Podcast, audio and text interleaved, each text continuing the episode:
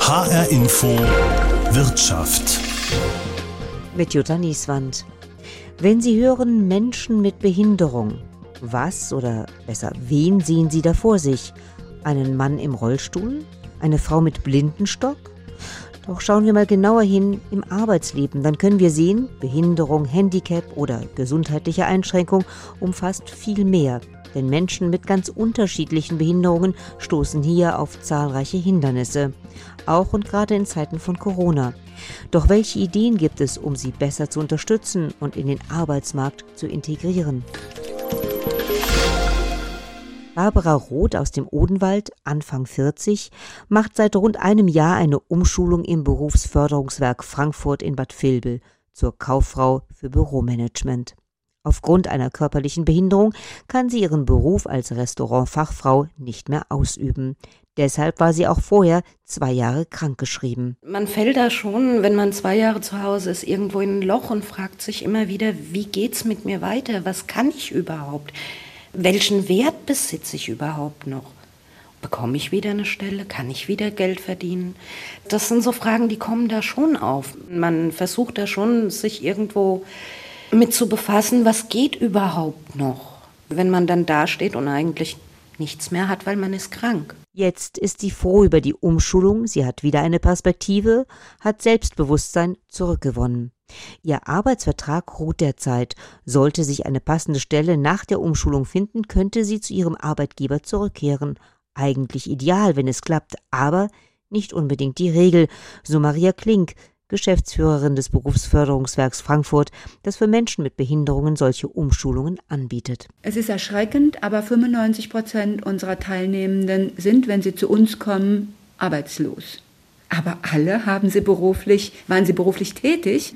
Die Freisetzungsquote in Unternehmen von Menschen, die krank sind, die ist leider Gottes sehr hoch. Das sieht man daran, dass bei uns diese Menschen nach einem zähen Prozess erst landen. Besser wäre, wenn Menschen aus Unternehmen in der Erkrankungsphase direkt umgesteuert wurden. Man weiß ja aus Untersuchungen, was Arbeitslosigkeit und längere Erkrankungen mit Menschen beim Selbstwertgefühl macht. Man fühlt sich nicht mehr gleichwertig, man denkt, man hat einen Makel und wenn einen der Arbeitgeber nach langen Jahren der Beschäftigung entlässt, vielleicht mit großem Bedauern, es tut uns leid, aber wir haben keine Arbeit mehr für Sie, wenn Sie jetzt so krank sind, vielleicht auch noch gute Worte mitgibt, dann hilft es dem Menschen überhaupt nicht, wenn er in die Arbeitslosigkeit entlassen wird.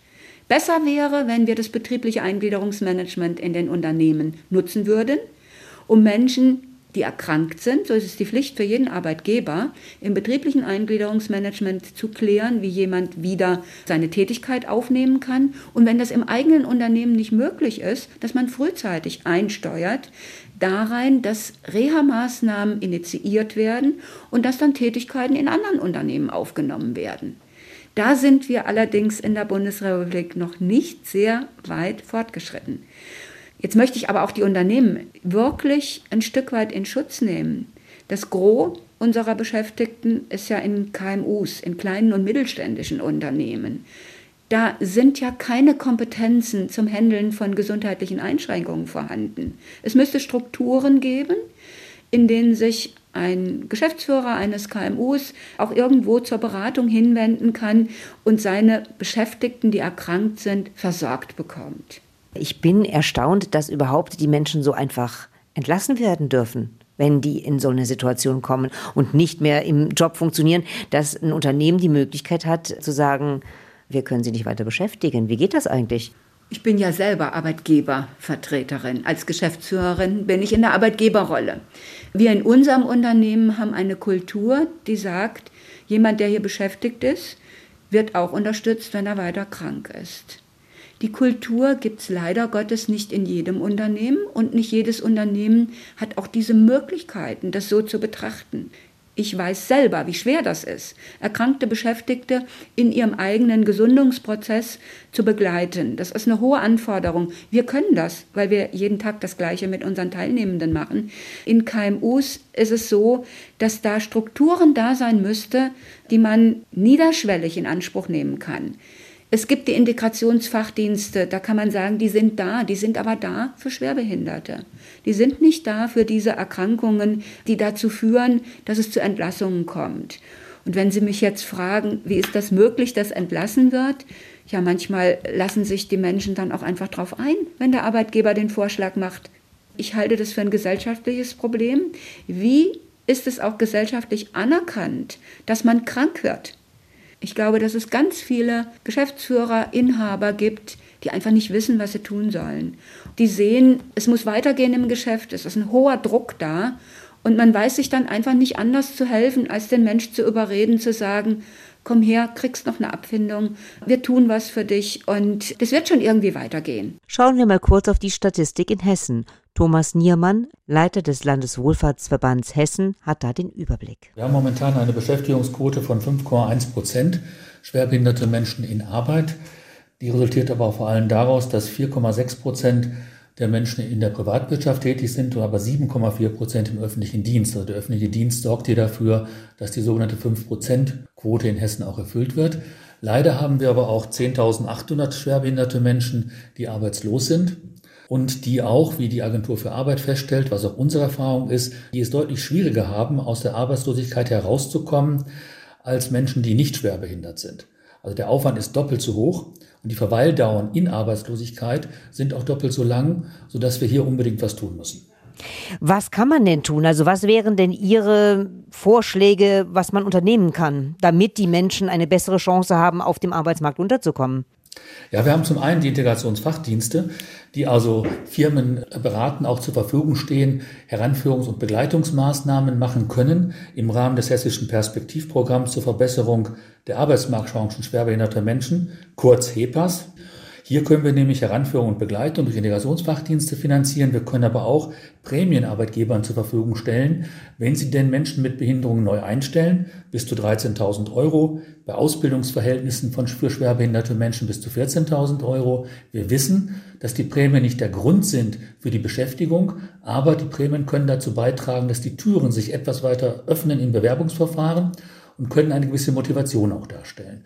Und was auch noch ganz wichtig ist, wir brauchen die Beratung von Arbeitgebern. Den Arbeitgebern müssen auch die auch Arbeiten abgenommen werden. Die brauchen Hilfen. Und hierfür gibt es jetzt die einheitlichen Ansprechstellen für Arbeitgeber, abgekürzt EAA.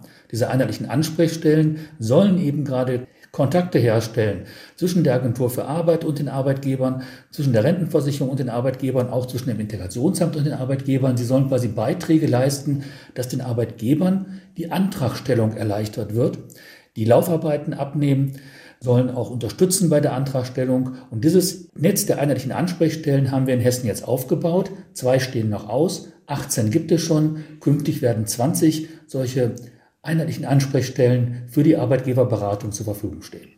Warum ist es denn überhaupt notwendig, solche Beratungsstellen zu haben, beziehungsweise warum tun sich Arbeitgeber so schwer, Menschen mit Behinderung einzustellen? Also viele Arbeitgeber beschäftigen Menschen mit Behinderung. Wir haben ja, ja immerhin auch 109.000 Menschen, die auf sogenannten Pflichtplätzen bei Arbeitgebern als schwerbehinderter Menschen tätig sind. Aber es bedarf einer Beratung, weil das System durchaus kompliziert ist. Es gibt die Agentur für Arbeit, die für bestimmte Fragen zuständig ist, die Krankenversicherung, manchmal die Unfallversicherung, auch das Integrationsamt ist zuständig. Und dieses System funktioniert eigentlich recht gut, weil innerhalb der Systeme jeweils gut gearbeitet wird, aber es ist unübersichtlich. Und die eigentlichen Ansprechstellen sollen hier einen Beitrag leisten zur Übersichtlichkeit und hier den Arbeitgebern Hilfestellung bieten. Gibt es nochmal Beratungsstellen auch für Menschen mit Behinderung, dass die besser vermittelt werden können? Wir haben ja die ergänzenden unabhängigen Beratungsstellen für Menschen mit Behinderungen, die jetzt nicht nur den Bereich des Arbeitslebens betreffen, sondern die eben alle Fragestellungen, die Menschen mit Behinderungen betreffen, aufgreifen können, an die sich Menschen wenden können. Die sind in, im lokalen Raum organisiert, also in jeder größeren Kommune gibt es entsprechende Ansprechstellen. Die sind gezielt auf die Interessen der schwerbehinderten Menschen konzentriert. Hier geht es jetzt um eine Beratung für die Arbeitgeber, an die sich natürlich auch Menschen mit Behinderungen wenden können. Die Menschen mit Behinderungen, die ins Arbeitsleben wollen, haben natürlich als Ansprechmöglichkeit genauso die Agentur, genauso auch das Integrationsamt und auch die Integrationsfachdienste, die zur Verfügung stehen, die über die entsprechenden Internetseiten auch zu finden sind. Hat Corona sich denn irgendwie ausgewirkt, dass man sagen kann, das sind jetzt tatsächlich mehr Menschen mit Behinderung arbeitslos geworden? Gab es da einen Einbruch?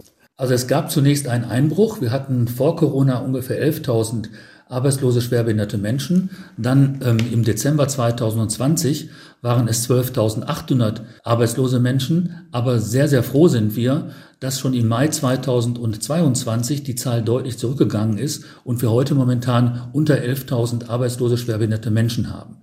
Zum einen haben die Kurzarbeitergeldregelungen wirklich sehr konstruktiv gegriffen dann glauben wir natürlich schon auch, dass der besondere Kündigungsschutz einen Beitrag dazu auch geleistet hat, den Menschen mit Behinderung haben.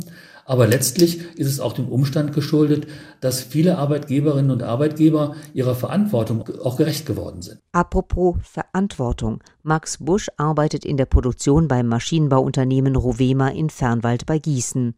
Dort baut er Teile von Maschinen zusammen, die für die Verpackungsindustrie hergestellt werden.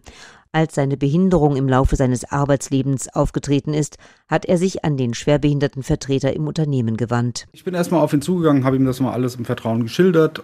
Er hat das dann recherchiert, wie man mir helfen kann und hat dann gesehen, okay, da gibt es Möglichkeiten, Grad der Behinderung zu erreichen. Der wurde erstmal relativ gering eingestuft. Er hat dann aber mich unterstützt in einem Widerspruchsverfahren. Dadurch äh, habe ich eine Behinderung von 30 bekommen. Zu dem Zeitpunkt waren meine Einschränkungen so hoch, dass ich sehr hohe Ausfallzeiten, also AU-Zeiten hatte. Daraufhin hat er dann mir nochmal geholfen bei einer Gleichstellung. Gleichstellung heißt folgendes: Von einem Grad der Behinderung von 0 bis 50 ist man nicht schwerbehindert. Sprich, man hat keinen äh, rechtlichen Schutz im Sinne eines schwerbehinderten Menschen. Man hat dann aber die Möglichkeit, sich über die Agentur für Arbeit unter gewissen Voraussetzungen gleichstellen zu lassen. Und dann hat man im Prinzip alle Rechte eines schwerbehinderten Mitarbeiters, der einen Grad der Behinderung größer 50 hat oder 50 und aufwärts hat, bis auf die fünf Tage Zusatzurlaub. Und was für Hilfen haben Sie denn jetzt bekommen? Können Sie darüber was sagen? Ja, natürlich. Ich habe einen höhenverstellbaren Arbeitstisch bekommen weil ich durch meine Einschränkungen Probleme habe, schwere Dinge zu heben. Und da ist das so, ich muss das nur ein kleines bisschen hochheben, auf den Tisch drauf und den kann ich dann in einer flexiblen Höhe von 30 cm bis 1,50 Meter hochfahren. Und das ist eine große Erleichterung, nehme ich absolut, an. Absolut, absolut. Und was ich klasse fand damals, als wir das beantragt haben, hat mein Abteilungsleiter gesagt, wir machen jetzt Nägel mit Köpfen. Wir statten die ganze Abteilung mit diesen Geräten aus. Und alle Mitarbeiter haben dann davon im Prinzip profitiert, dass ich das angestoßen habe. Und damit wird man präventiv auch gegen zukünftige Erkrankungen gearbeitet.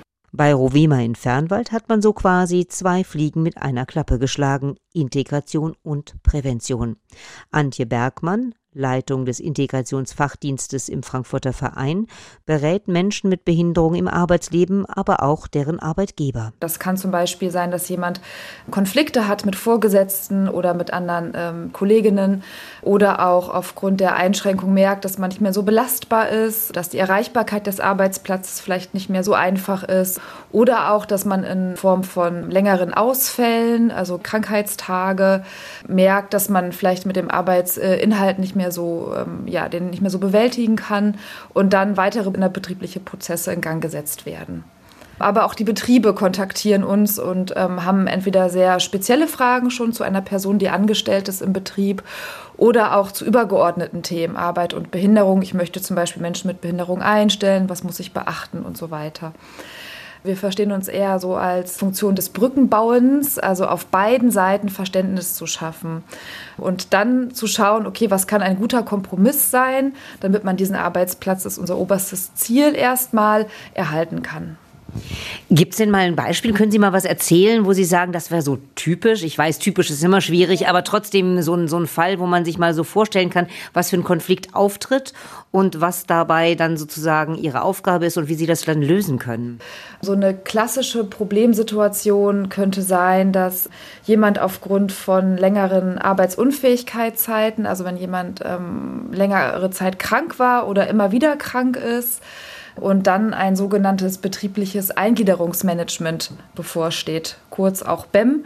Und im Rahmen des BEM-Verfahrens finden dann ähm, regelmäßige Gespräche im Betrieb statt, wo alle Beteiligten an einem Tisch zusammenkommen und die Situation der Betroffenen Person miteinander besprechen.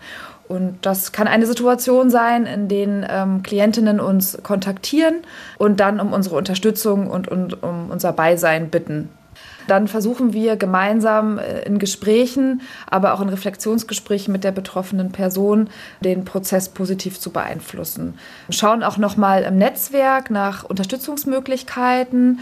Wir haben auch einen systemischen Gedanken bei der Arbeit. Wir schauen, wie ist die Person per se aufgestellt. Braucht es vielleicht noch medizinische Unterstützung oder fachspezifische andere Beratungsstellen? Wie sieht es in der Freizeit, im Privatleben aus? Also wenn zum Beispiel jemand aufgrund von einer psychiatrischen oder psychischen Einschränkung zu uns kommt, aber auch noch zusätzlich vielleicht ähm, Eheprobleme hat oder auch äh, Schulden hat, dann würden wir schauen, dass auch dieses, ich sag mal, Co-Problem sozusagen auch mit Beachtung findet. Wer finanziert dann Ihre Arbeit? In erster Linie ähm, finanziert uns das Integrationsamt in Hessen ansässig beim LWV ähm, Hessen, also Landeswohlfahrtsverband Hessen. Das wird finanziert aus der Ausgleichsabgabe und die wird gefüllt mit Zahlungen, die Betriebe machen, wenn sie nicht ausreichend schwerbehinderte Menschen eingestellt haben. Die Rede ist hier von der sogenannten Ausgleichsabgabe. Die müssen alle Unternehmen mit mindestens 20 Beschäftigten zahlen, wenn sie nicht 5 Prozent ihrer Arbeitsplätze mit Menschen mit Behinderung besetzen. Kommen wir zu Florian Weinrich. Er hat zwar zu Beginn seines Arbeitslebens eine kaufmännische Ausbildung gemacht, dann aber mit seiner körperlichen und geistigen Behinderung keinen Job gefunden. So hat er dann erstmal in der Reha-Werkstatt Niederrad gearbeitet. Über Praktika hat er aber inzwischen den Sprung in den ersten Arbeitsmarkt geschafft. Er arbeitet sehr zufrieden im Integrationsfachdienst des Frankfurter Vereins am Empfang. Die lieben Leute, die haben mich, die haben mich so empfangen, ja, sag ich mal, wie, als, als wäre ich schon lange hier und äh, sich gefreut. Ne? Und deswegen freue ich mich immer auch. Man gibt viel und man bekommt viel. Einfach äh, vom Betriebsklima her ist es wirklich klasse. Also ganz toll. Im ganzen Haus hier, also macht es schon richtig Spaß. Ne? Ich habe immer mal manchmal so mit äh, leichten Depressionen zu kämpfen, besonders im Winter und so, aber das war dann nachher dann kein Hindernis mehr. Das hat das Klima rausgemacht, ne, sage ich mal so. Nicht viele Menschen mit Behinderung schaffen diesen Sprung von einer Reha-Werkstatt in den ersten Arbeitsmarkt. Dafür braucht es viel Unterstützung, die sich dann aber auch für alle Beteiligten auszahlt. Doch wie sind grundsätzlich die Chancen für Menschen mit Behinderung auf dem Arbeitsmarkt? Verena Bentele, Präsidentin des Sozialverbands VDK Deutschland. Also erstmal sind die Arbeitsmarktchancen für Menschen mit Behinderung immer noch extrem schlecht. Vor allem, weil eben viele Arbeitgeber, viele Unternehmen noch gar keine Menschen mit Behinderung einstellen. Also es sind über ein Viertel der Unternehmen, auch in Hessen, die Menschen mit Behinderung einstellen müssten, weil sie mehr als 20 Mitarbeitende haben und davon mindestens 5 Prozent Menschen mit Behinderung einstellen müssten und die dieser Verpflichtung aber eben überhaupt nicht nachkommen. Und das heißt eben für uns schon auch, dass sich natürlich die Unternehmen da mehr bemühen müssen das ist ein Punkt, aber der andere wichtige Punkt ist tatsächlich auch, dass sich natürlich der Gesetzgeber hier auch endlich einen Ruck geben muss und das heißt, dass die Unternehmen, die gar keine Menschen mit Behinderung beschäftigen, eben mehr von der sogenannten Ausgleichsabgabe bezahlen müssten. Sprich, das ist ein Geldbetrag, der bezahlt wird, wenn man eben einen Arbeitsplatz nicht mit einem Mensch mit Behinderung besetzt, den man eigentlich besetzen müsste. Was denken Sie denn, woran liegt es denn, dass sich die Unternehmen immer noch so schwer tun, Menschen mit Behinderung einzustellen?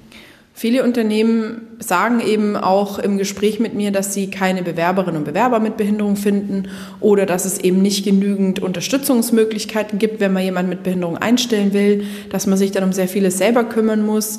Manche sagen eben auch, sie haben nicht die entsprechenden Arbeitsplätze, die für Menschen gerade mit geistigen Beeinträchtigungen oder mit äh, psychischen Erkrankungen, die dafür für diese Menschen eben auch gemacht sind oder auch Menschen mit Körper- und Sinnesbehinderungen.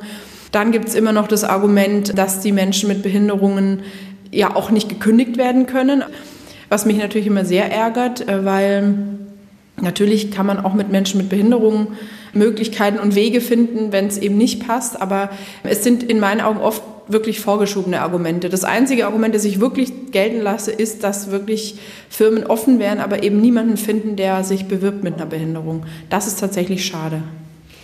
Es ist ja auch so, so höre ich aus Unternehmen, dass sie sagen, ich habe die Befürchtung, dass dann der Mensch mit Behinderung dann doch nicht so einsatzfähig, einsatzbereit ist, wie ist, wie ich das brauche. Vor allen Dingen auch als kleines Unternehmen bin ich darauf angewiesen, dass mein Laden läuft. Was sagen Sie dazu? Ganz wichtig ist ja erstmal nochmal das Verständnis, dass auch nicht alle Menschen ohne eine sichtbare oder bescheinigte Behinderung gleich leistungsfähig sind. Auch da gibt es ja Menschen mit mehr oder weniger Energie, die mehr oder weniger belastbar sind. Und das muss man in jedem Fall, finde ich, auch immer noch beachten. Für mich das Entscheidende und Wichtige ist aber, dass Menschen mit Behinderungen, wenn sie den richtigen Arbeitsplatz haben und ihre Potenziale gut einbringen können, in jedem Fall ihre Leistungen erbringen können und auch wollen. Und dass natürlich auch die Herausforderungen angegangen werden muss vom Arbeitgeber und den Menschen mit Behinderung, eben wirklich auch die Möglichkeit der Beschäftigung zu finden, die für beide Seiten gut passt. Hat sich Corona irgendwie ausgewirkt, jetzt während Corona, nach Corona, vor Corona, also was die Arbeitsmarktsituation für Menschen mit Behinderung angeht? Die Corona-Pandemie war leider wieder so ein bisschen eine Rolle rückwärts in vielen Belangen, äh, was die Gleichberechtigung zwischen Männern und Frauen angeht, wo doch wieder mehr Frauen jetzt Arbeit und Sorgearbeit noch mehr unter einen Hut bringen. Und sie war auch eine Rolle rückwärts eben für die Beschäftigung von Menschen mit Behinderungen, weil natürlich auch Jobs weggefallen sind, weil Unternehmen doch nochmal überlegt haben, wie kann ich vielleicht etwas effizienter und sparsamer sein und welchen Job brauche ich vielleicht nicht. Und wenn dann Menschen mit Behinderungen vielleicht noch nicht in, in einem Arbeitsverhältnis waren, wurde ihnen natürlich dann auch kein Job angeboten. Wenn sie noch nicht lange da waren, waren sie eben ihren Job auch leider wieder los. Und ich würde schon sagen, dass natürlich auch die Situation nicht einfacher wurde, gerade bei den Menschen mit Behinderungen, die eben auch besonders in Sorge waren vor einer Infektion mit Corona. Für die war natürlich die Zeit auch besonders schwierig. VDK-Präsidentin Verena Bentle rechnet aufgrund der Energiekrise auch damit, dass im Rahmen von Entlassungen auch Menschen mit Behinderung die Leidtragenden sein werden. Auch deshalb fordert sie eine Erhöhung der Ausgleichsabgabe für Unternehmen, die eben nicht die 5%-Quote einhalten. Davon hält Stefan Höhl vom Verband Hessischer Unternehmerverbände allerdings gar nichts, auch wenn er weiß, dass ein Viertel der zur Quote verpflichteten Unternehmen diese nicht erfüllt. Er argumentiert, das liegt nicht am bösen Willen oder an einer Strategie der Arbeitgeber, sondern schlicht und einfach daran, dass es überhaupt nicht genügend schwerbehinderte Bewerber gibt um Arbeitsplätze. Wir haben rund 12.000 arbeitslose Schwerbehinderte in Hessen. Demgegenüber eine Pflicht zur Beschäftigung von 22.000, die unbesetzt sind. Ja, und das heißt, die Zahl der unbesetzten Schwerbehindertenarbeitsplätze, für die Arbeitgeber die Ausgleichsabgabe zahlen, sind rund doppelt so hoch wie die Zahl der Arbeitslosen. Das heißt, es gibt überhaupt nicht so viele schwerbehinderte Bewerber, die die Arbeitgeber einstellen könnten. In der Tat gibt es jetzt erste Skizzen eines Referentenentwurfs nachdem für sogenannte Nullbeschäftiger, die es also nicht geschafft haben, einen einzigen Schwerbehinderten äh, einzustellen, die Ausgleichsabgabe glatt verdoppelt werden soll. Das halte ich auch unter verfassungsrechtlichen Erwägungen für hochproblematisch.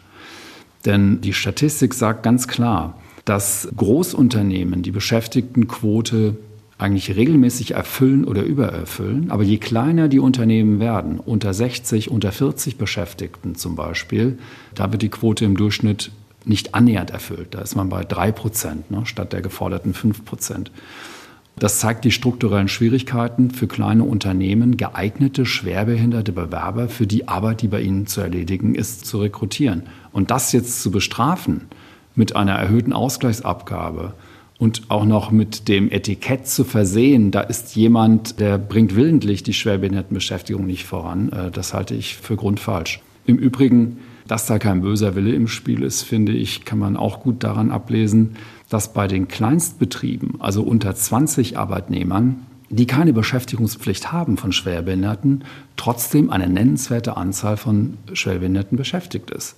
Ja, also in Hessen sind das rund 13.000 zum Beispiel, die zu den rund 105.000, die bei äh, beschäftigungspflichtigen Unternehmen beschäftigt sind, hinzukommen, sodass wir insgesamt rund 120.000 schwerbehinderte Arbeitnehmer in Hessen beschäftigt haben. Das sieht André Schönewolf vom Deutschen Gewerkschaftsbund Hessen-Thüringen ganz anders. Diese sogenannten Nullbeschäftiger, das ist uns natürlich schon seit längerer Zeit ein Dorn im Auge. Deswegen würden wir hier vorschlagen, dass es nochmal eine vierte Staffel der Ausgleichsabgabe gibt für die sogenannten Nullbeschäftiger und da sozusagen die nochmal deutlich erhöht, um auch die zu motivieren, schwerbehinderte Beschäftigte halt einzustellen, weil so einen rauskaufen, das können sich viele Unternehmen halt leisten. Aber wissen Sie, das wird auch weniger werden. Alle klagen ja gerade über den Fachkräftemangel.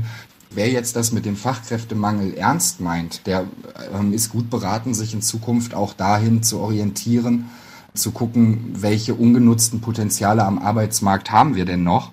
Da ist die Gruppe der Schwerbehinderten eben ein ganz wichtiger Punkt. Das ist eine große Gruppe. Wir haben immer noch eine doppelt so hohe Arbeitslosigkeit unter schwerbehinderten Menschen als unter nicht schwerbehinderten Menschen. Wer es ernst meint mit dem Fachkräftemangel, sollte dahin gucken, wo halt noch die Potenziale sind. Und die Gruppe der Schwerbehinderten, die ja überdurchschnittlich auch qualifiziert ist im Bereich der Arbeitslosen, ist da ein ganz wichtiger Faktor. Jetzt ist es so, es gibt ja auch eben viele kleine Unternehmen, also unter 20 Mitarbeitern, die auch eben nicht verpflichtet sind, aber vielleicht auch mhm. Menschen mit Behinderung einstellen ja. könnten. Hat man da einen Blick drauf?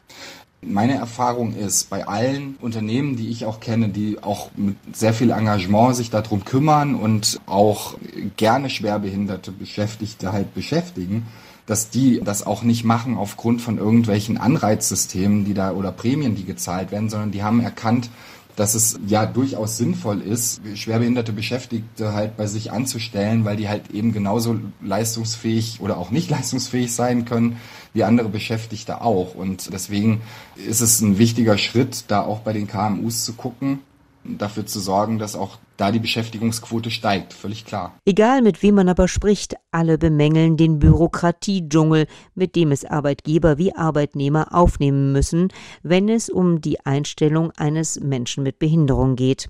Deshalb hat die hessische Landesregierung eben die schon erwähnten einheitlichen Ansprechstellen für Arbeitgeber eingerichtet. Rika Esser, Beauftragte der hessischen Landesregierung für Menschen mit Behinderung. Die sollen eben ganz gezielt nochmal auf Arbeitgeberinnen und Arbeitgeber zugehen, Unterstützung anbieten, ganz konkrete Unterstützung, auch bei der Antragstellung und dabei sich zurechtzufinden in dem, ja, ich sag mal, Dschungel der verschiedenen Fördermöglichkeiten. Wir hoffen, dass das vielleicht auch nochmal einen positiven Effekt bringt. Brauchen nicht vielleicht auch Menschen mit Behinderung noch mehr Unterstützung, dass sie sozusagen sich mehr zutrauen, auf Unternehmen zuzugehen, wenn sie einen Job suchen? Ja, also es gibt da auch Beratungsstellen, wie beispielsweise die EUTBs, die ergänzenden unabhängigen Teilhabe Beratungsstellen, die beraten nach dem Peer-Prinzip, das heißt, behinderte Menschen beraten, andere behinderte Menschen.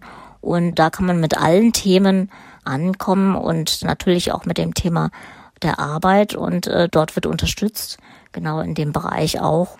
Von daher gibt es eine Vielzahl an verschiedenen Beratungsmöglichkeiten. Auch die Integrationsfachdienste beraten ja in die Richtung. Also wir haben äh, in dem Forum, das ich gegründet habe im letzten Jahr, das FIP-Forum für inklusive Privatwirtschaft. Äh, wir haben keinen Mangel an Beratungsangeboten. Das Problem ist manchmal, dass ähm, es nicht einen einzigen Anbieter gibt, der eben alles abdeckt, sondern ähm, es ist eher verwirrend manchmal. Und ähm, von daher ist es eben gut, wenn die Angebote gebündelt werden. Viele Unternehmen, ich habe es schon angedeutet, sind eher zurückhaltend. Es gibt auch welche, bei denen es ja eigentlich vorgeschrieben ist, dass sie Menschen mit Behinderungen beschäftigen sollten. Aber ich sage jetzt mal ganz böse, die kaufen sich lieber frei, zahlen das Geld dafür, dass sie es nicht tun. Braucht es da noch vielleicht höhere Gebühren, damit man sozusagen von der Seite nochmal einen Push gibt? Oder sagen Sie, das hilft nicht wirklich weiter?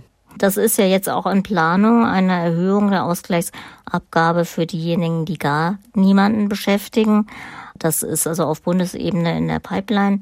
Dieses Gesetz ist auch ein Vorhaben, was im Koalitionsvertrag des Bundes festgeschrieben ist. Ja, ich verspreche mir da ehrlich gesagt nicht so sehr, dass das zu vermehrten Einstellungszahlen führt, weil letzten Endes ähm, muss der Arbeitgeber einen Mehrwert sehen darin, dass er einen Mensch mit Behinderung einstellt.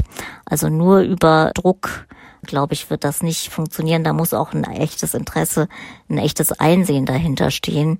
Es muss einfach eine Win-Win-Situation sein für beide Seiten. Wie kann man die denn kreieren? Also was braucht es denn dafür, dass Unternehmen das genau sehen, dass es eine Win-Win-Situation ist? Ja, es muss einfach passgenau müssen die Leute vermittelt werden. Also es müssen die Fachkräfte gefunden werden, die der Arbeitgeber, die Arbeitgeberin braucht und auf der anderen Seite eben die Person mit Behinderung, die das gut ausfüllen kann. Das, glaube ich, ist so eine Krux. Allerorten ist ja auch die Rede vom Fachkräftemangel. Wäre das letztlich vielleicht sogar eine Chance, weil Menschen mit Behinderung oft sogar besser ausgebildet sind als arbeitslose Menschen, die eben ohne Behinderung sind? Ja, also den Fachkräftemangel sehe ich ganz klar da auch als Chance in dem Bereich. ArbeitgeberInnen müssen sich ja jetzt vermehrt auch Gedanken machen, was wollen eigentlich auch die Arbeitnehmenden, äh, was sind deren Bedürfnisse. Und ich denke, das äh, ist eigentlich auch positiv für Menschen mit Behinderungen. Allerdings geht sie, wie auch andere Experten, davon aus, dass nicht nur ein Umdenken stattfinden muss und dass Informationen besser fließen sollten, sondern dass es auch immer noch einen langen Atem braucht, bis sich Menschen mit Behinderung auf dem Arbeitsmarkt besser durchsetzen als bisher. Mein Name ist Jutta Nieswand.